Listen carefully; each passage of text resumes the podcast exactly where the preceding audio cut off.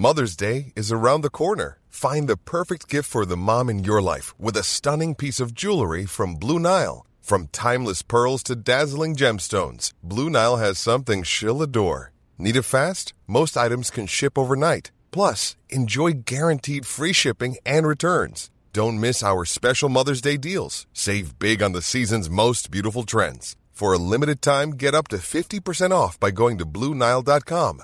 That's Bluenile.com. Hiring for your small business? If you're not looking for professionals on LinkedIn, you're looking in the wrong place. That's like looking for your car keys in a fish tank. LinkedIn helps you hire professionals you can't find anywhere else, even those who aren't actively searching for a new job but might be open to the perfect role. In a given month, over 70% of LinkedIn users don't even visit other leading job sites. So start looking in the right place. With LinkedIn, you can hire professionals like a professional. Post your free job on linkedin.com slash people today. They say happy mummy, happy baby. And I can tell you that when my baby slept, I was one happy mummy. And sleeping was something they always did well. In fact, so keen was I on getting them to sleep that I brought them a natural mat mattress to make them as comfortable as possible. So I'm delighted that this episode is sponsored by Natural Mat Baby, who've been hand making 100% natural and organic baby and children's mattresses from their Devon workshop for over 20 years, and were the first company in the UK to create a completely natural nursery mattress. These mattresses combine carefully selected natural materials, including organic coir, natural latex, and organic lamb's wool for supreme comfort and breathability. Did you know babies can't regulate their body temperatures, so it's super important that they sleep on a mattress that helps them do this.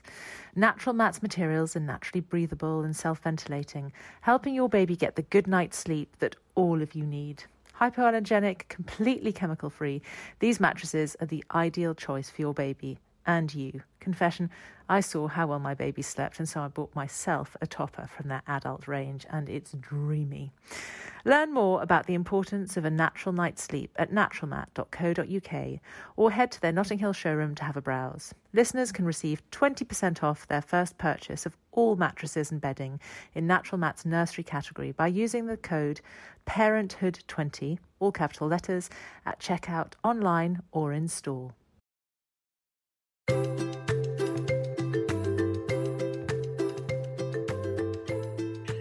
Hello, and welcome to The Parenthood. One of the things I personally feel most guilty about is letting out the odd expletive in front of my children. It's something I swore I'd never do, something I looked down on if I counted it before I'd had children, but something I find extremely difficult to control. But do I need to feel quite so guilty? Am I really that bad a mother? Maybe I need to understand a little bit more about swearing before I'm too hard on myself. My guest today is a swearing expert. Emma Byrne is a scientist and author, and in her book, the encouragingly titled Swearing is Good for You, delves into the science of swearing, asking the question that I ask myself the whole time why on earth do we swear? Emma, thank you so much for joining me today. Uh, it's lovely to be with you. It's lovely to have you. So, I want to kick off with that question why do we swear? It's always struck me as something bizarre. Yeah, it seems that it's a really important part of language. Um, one of the reasons we know this is that when people have strokes that damage the left hemisphere, that takes away essentially our ability to express ourselves deliberately, swearing quite often remains, the spontaneous outbursts of emotional language. And I think it's because of that very emotional content that swearing has that it has such a, a persistent place in our vocabulary. And as much as some nations have tried to outlaw swearing, Italy in front in under Mussolini tried to completely outlaw swearing. I do not believe that there was any success in that. Um, it, it will not happen because we need this emotional form of communication and expression. I suppose it's like a sort of verbal scream, isn't it? It is, and it, even though it has linguistic content, when you think about what language is, what spoken language is, it is a bunch of muscles moving in concert. It is some of the most intricate muscle movements that we coordinate in our bodies. You have to coordinate the diaphragm, the lungs, the tongue, the jaw, the lips, the throat. All of these things need to work in concert in order to speak the way I'm speaking to you now. And of course, now I'm terribly self conscious about it and I'm finding myself losing the ability to do it fluently. Um, what happens with swearing is that those muscle movements that are to do with the swear words that we learn, particularly before adolescence, become very closely related in the brain with various emotional states. So it's acquired. So, you know, if my parents had sort of sworn but used the word potato instead of the F word, not that they did, but potato would have this kind of emotional, um, you know, uh, this this emotional response from me. It would have done if you'd only ever heard your parents speaking, and then the first time that you turned on some kind of cooking program or opened a recipe book, you'd have probably been utterly shocked.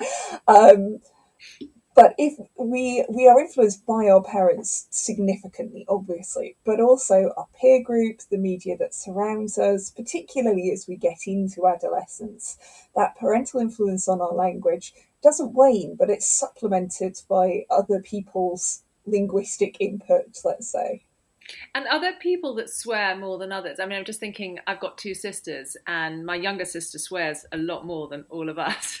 Why is that? I mean, sometimes it's it's a generational thing. I know you you are sisters, but I certainly sort of came up in the in the nineties, and there was a very ladette culture. This idea that in order to show that you were competent, brave, strong, just as good as any man, you had to understand the offside rule, be able to neck a pint of beer in five seconds, and know all of the swear words, and possibly burp a national anthem or something. So I found that I came up in in that culture, that sort of ladette culture, and swearing was a badge of honour in that. Also, I've worked in very male dominated industries, and that's definitely influenced the amount of swearing I use. There's lots of research that shows that I'm not alone. Women in things like engineering, sciences, anything that's male dominated, tend to use more swearing in order to essentially make themselves seem more acceptable to their male peers. In fact, they will swear more than their male peers uh, almost in order to show how unshockable they are. So it may be that your sister has very similar experiences to me of, you know, trying to fit in with the kind of laddie blokey cl- crowd because we still have this this belief that swearing is the province of, of male language, even though the data doesn't actually bear that out at all. And have we always sworn as a species? Like when they look back at human behavior, you know, generations and generations ago, has swearing always existed, even in, you know, a long, long time ago? It seems that it has. Some of the earliest recorded written swearing that we have comes from graffiti, and that's because swearing is quite often the language that is not used by officialdom by its very nature, as soon as officials start using it, it's not swearing anymore. It doesn't have that power to be transgressive. So, looking at graffiti at places like Pompeii, you certainly see the kind of ribald comments about sex, genitalia, other bodily functions being used to either insult your mates or insult the state. You know, quite often they're used as a way of um, showing solidarity with certain points of view. But I think it probably goes back much further than that. Obviously, before written records, there's nothing for us to interrogate. But the reason I'm fairly confident it's a very early form of language is because of what happens when you teach chimpanzees to use sign language. So there's a, um, a couple in the States, Deborah and Roger Fouts, who uh, adopted, I can't remember how many chimpanzees they had at their peak. It was like eight or nine or something. And you really need to potty train chimpanzees if you're going to adopt them, if you're going to live alongside them, because in the wild, they use their fecal material to essentially you know claim their territory and they will they will fling it in anger if they're trying to you know repel an invader or what have you. So instilling some kind of toilet taboo was really important. And we know that they had this taboo because uh, one of them when she was caught out having had a, an accident or possibly even deliberately made a dirty protest on the carpet, actually lied about it in her sign language. She was swearing up and down that it wasn't her. It was one of the, the human researchers who had done this, this poo on the carpet. So we know they had this toilet taboo, and they also had signs that could talk about needing the potty, um, which they called the, the dirty good.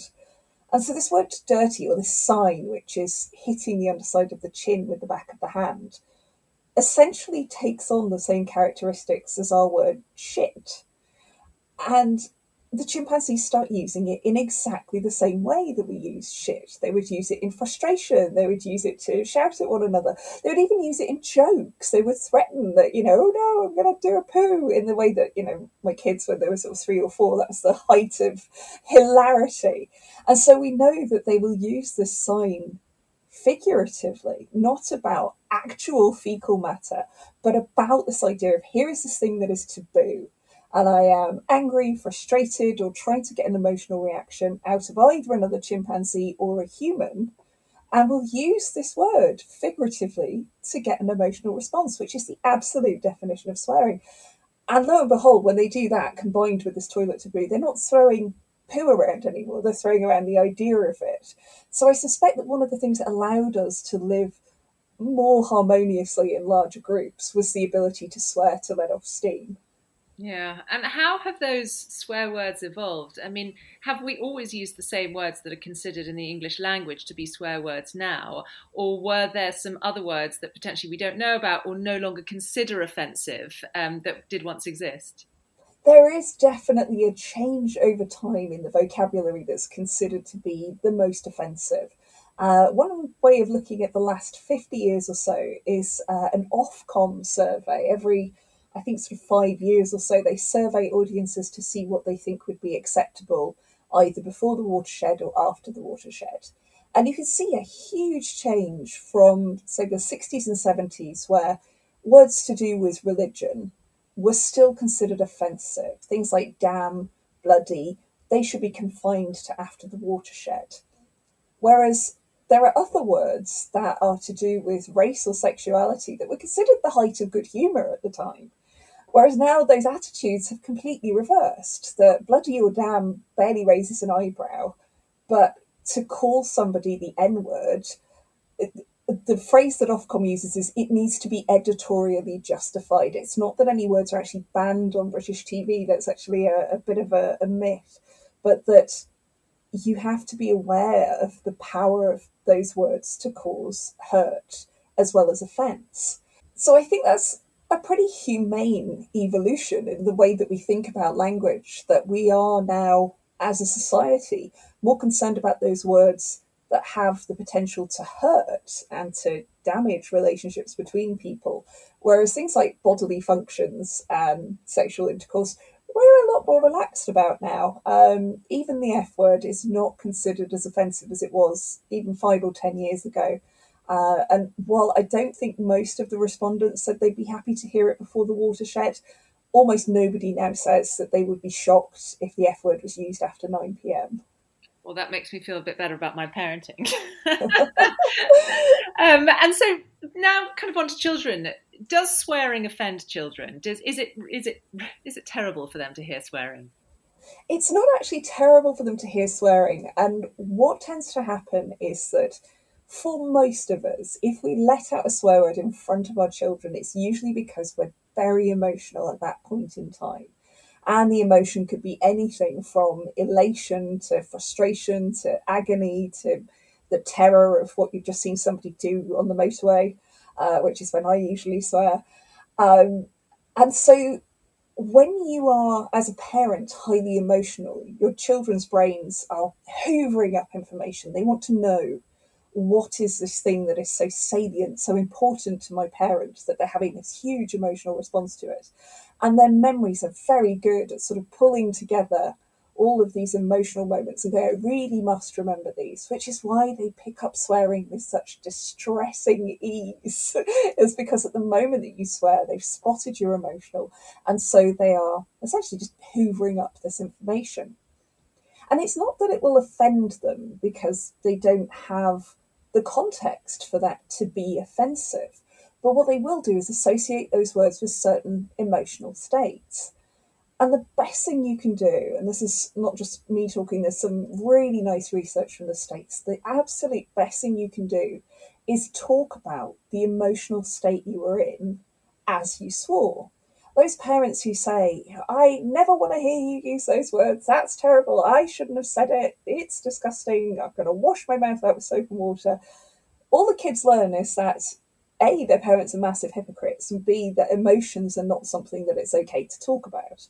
Whereas if you ah. do Yeah, and and if you do talk about the emotional impact, they are then much less likely to just trot out that word because it's a word they've heard saliently. They understand that it has an emotional meaning and will tend to use it only in circumstances that are appropriate. But they also become more aware of the fact that we do all have emotions. And in fact, beyond swearing, emotional language is something that it is really important to use in front of our children. Yeah, I mean, I, I, suppose what they they're so hardwired to be alerted to when we're distressed. It's like suddenly they're focusing.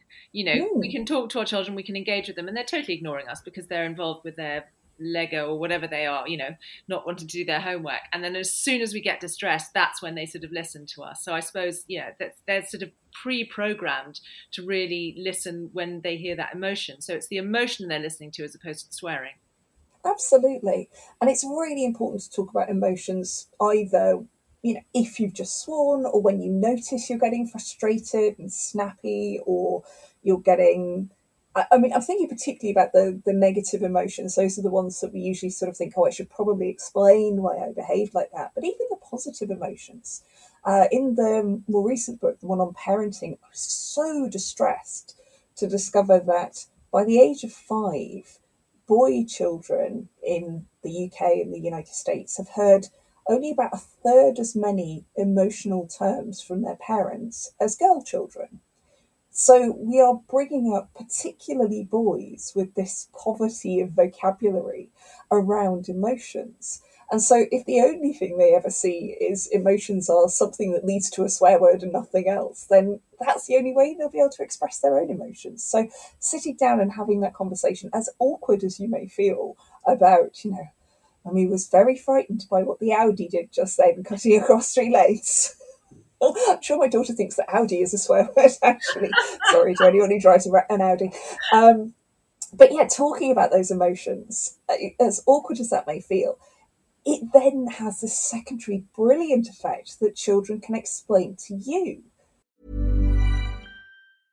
Cool fact a crocodile can't stick out its tongue. Also, you can get health insurance for a month or just under a year in some states. United Healthcare short term insurance plans, underwritten by Golden Rule Insurance Company, offer flexible, budget friendly coverage for you. Learn more at uh1.com. Many of us have those stubborn pounds that seem impossible to lose, no matter how good we eat or how hard we work out my solution is PlushCare.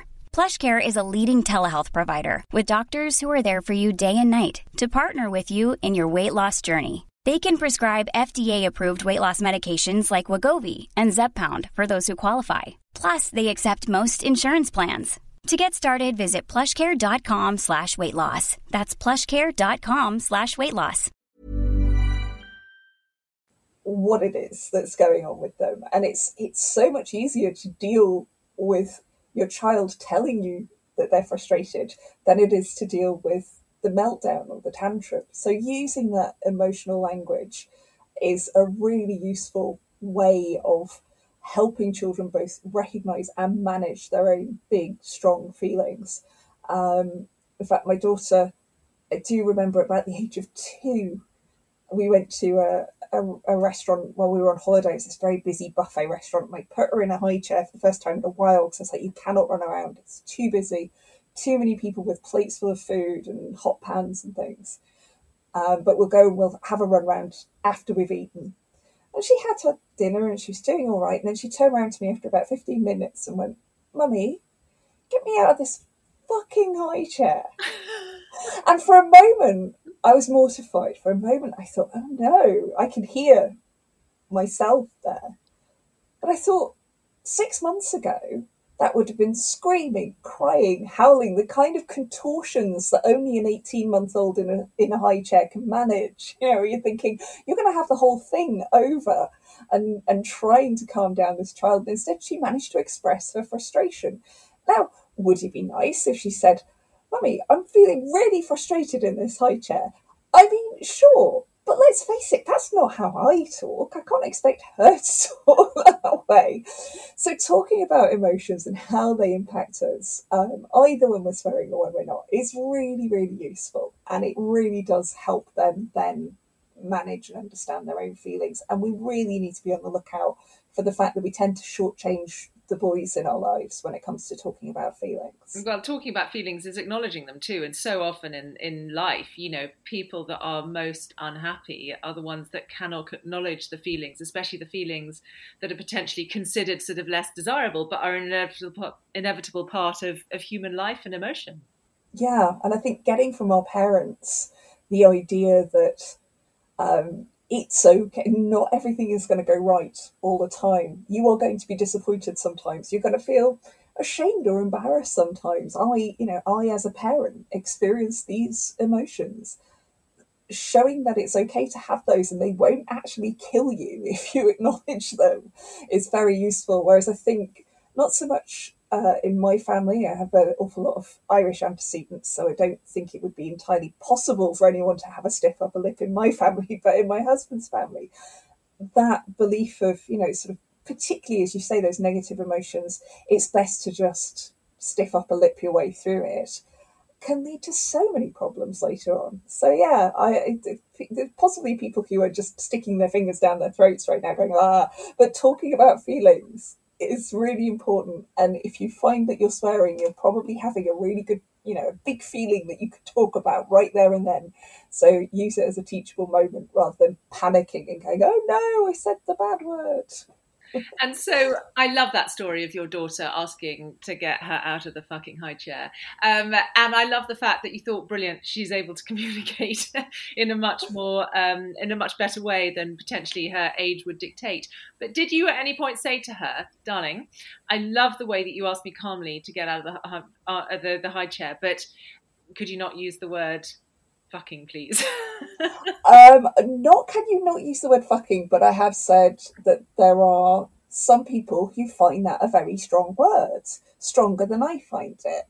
And until she knows that someone is okay with that word, she shouldn't use it in front of them.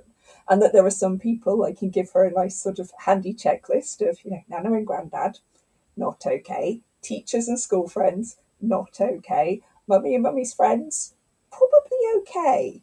Most of my friends, I mean, let's face it, anyone who isn't okay with a bit of swearing Ted, you know, probably drifted away from me by now.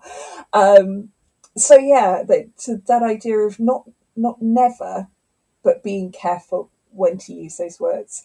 And in the main, she has been. There was one word that I used in front of her, and again, hadn't noticed that I'd done it because I don't think of it as a swear word, and that's the word crap and we were talking about her bike and riding the bike into school, and it's been outside in all weathers for a long time. And I said, "Oh, I don't know, is that bike any good? I'm pretty sure that bike's just crap now." And she went into school and she said, "Yeah, I can't bring my bike in because mommy says it's crap." And that was when we got the phone call from the teacher saying, "Can we be careful what use words we use around our children, please?" And I was like, "Oh no, I obviously there've been some emotional content. Like her bike is crap, you know, I'm frustrated. I oh no, this is a pain. We got to do something about the bike. What is that feeling? I guess yeah, frustration or disappointment or something.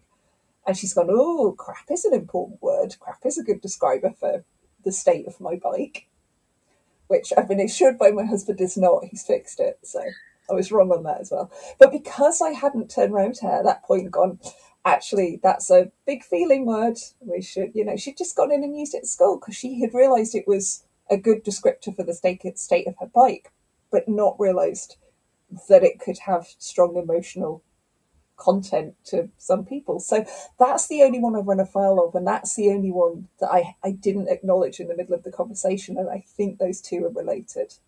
But ultimately it's all about i think that that skill of being able to read the room and work out what language is appropriate because it goes beyond swearing actually. It's whether or not you tell the slightly risque story or allude to the, slightly risque something or the other. And that's a really important part of being a kind of well liked socially interactive human being. So really i guess what the school should have done is just said listen let's talk about this word because actually maybe you've misinterpreted the meaning or what other people might might get from you saying that word rather than make you feel guilty about being the swearing yeah, I mean, I'm I know they have to cater to a range of parents, not all of whom might be quite so relaxed about the idea of talking about swearing as part of our emotional repertoire. But yeah, it was it was definitely one of those moments of uh, yes, my big feelings right then definitely involved a huge dollop of embarrassment. Um, yeah, found myself going, I need to write to the school and apologize. I sort of felt like I'd been called into the headmaster's office. Um, but yeah, as I said, I, I hadn't acknowledged it. So that definitely was on was on me for not pointing out that this is a, a, a, word to use in context because kids are so good at context. As you said, it's a hugely important social skill to be able to essentially code switch between you know the kind of language you would use in a job interview versus the kind of language you would use in the pub versus the kind of language the first time you meet your new partner's parents. So we're all well most of us are fairly adept at this. Some people are phenomenally adept at this uh, to the point that they almost become essentially mimics of the people that they're around. Um, but children do this without ever being explicitly told. There's a really nice study that shows that children as young as about two years old are already picking up the vocal tics of the two main professions that they tend to have encountered by that age doctors and teachers.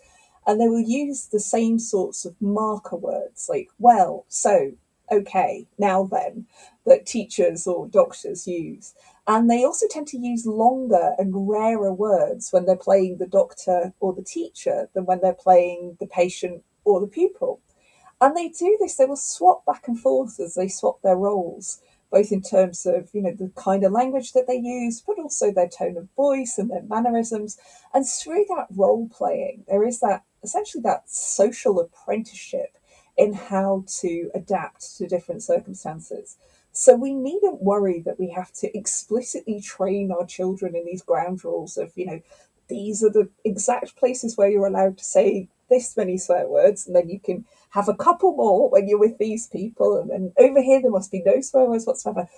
We don't do that. We tend to be quite tentative when we first meet people and tend to try a, an escalating scale of, you know, rude words or rude stories until we think, oh yeah, you know, we're still being matched. It's okay to, to keep escalating. Children are the same and they will wait for social cues that say it's okay to be a bit naughty, it's okay to be a bit silly. They're well, really there's, good. There's a certain intimacy in feeling comfortable enough to swear in front of someone. And um, it's like, I trust you, you know, we're on the same page here, especially when you've met someone sort of relatively new. And I suppose then if you overhear your children, you know, using swear words, but amongst a cohort of their own friends. So in essentially a, a situation that would potentially be doomed suitable, deemed suitable, you know, you wouldn't say anything presumably, or what, what, what would you do there? Yeah, I personally wouldn't say anything. What I'd be on the lookout for is whether or not it seems like everyone really is on the same page. Um, that this isn't essentially a, a way of, of bullying. Um, but I'm fairly relaxed about it. Wouldn't be swearing that would set off the alarm bells, let's put it that way. Most of the cohort studies, the studies of corpuses of huge amounts of speech and writing, show that we don't predominantly use swearing to be offensive or aggressive.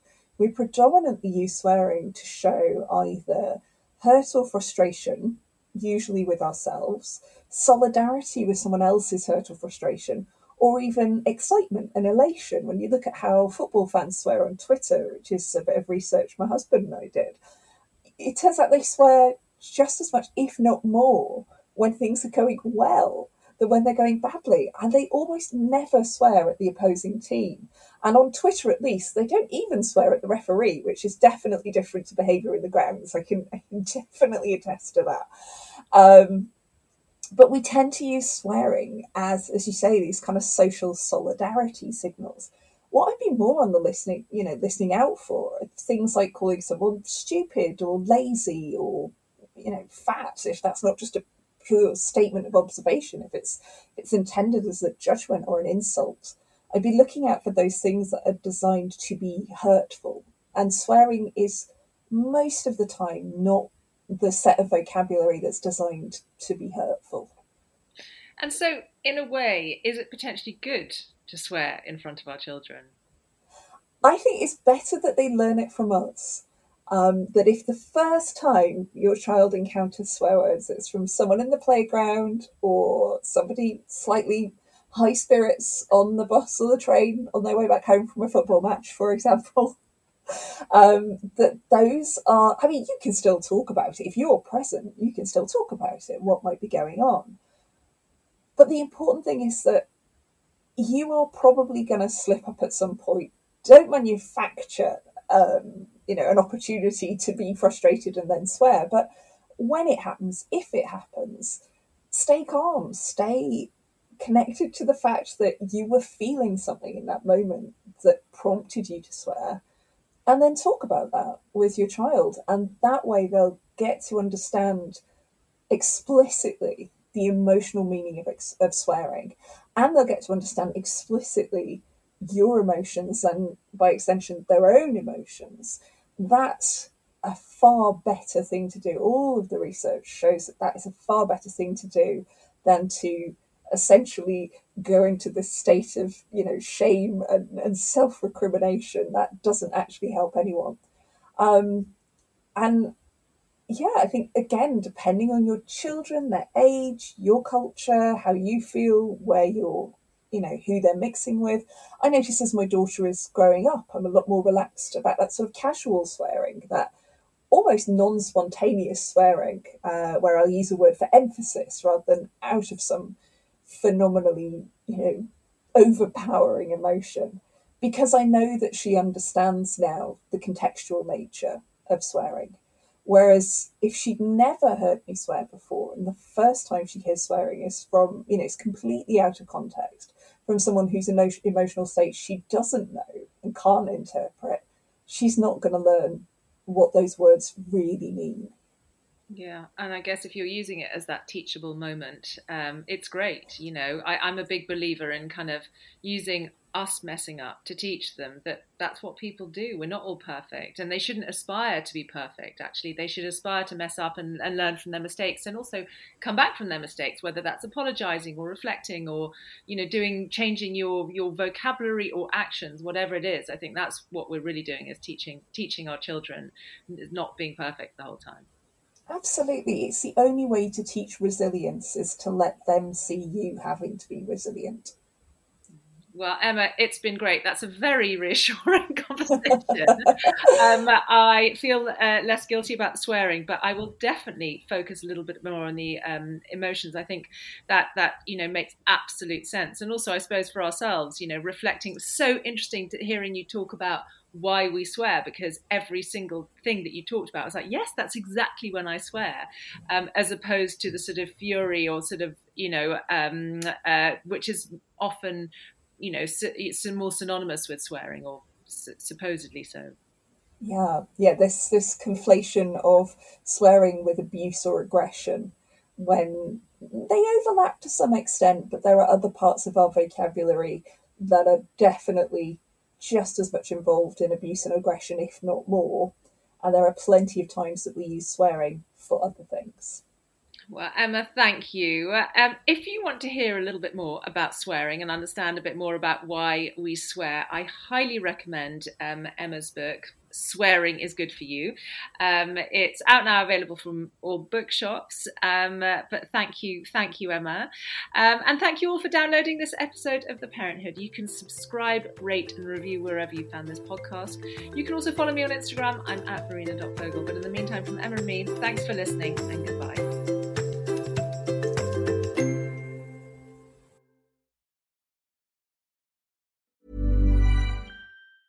Hey, folks, I'm Marc Maron from the WTF Podcast, and this episode is brought to you by Kleenex Ultra Soft Tissues your ally to help tackle your allergy symptoms this season. I love the change of seasons, but nobody loves pollen and all those other things floating in the air that make you sneeze during this nice weather. Kleenex Ultra Soft tissues are hypoallergenic and allergist approved. So fight back against watery eyes and runny noses without worrying about irritating your skin. For this allergy season, grab Kleenex and face allergies head on.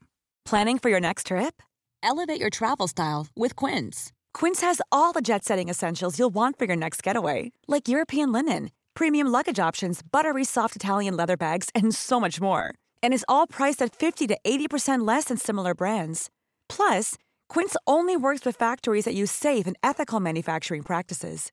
Pack your bags with high-quality essentials you'll be wearing for vacations to come with Quince. Go to quince.com/pack for free shipping and 365-day returns.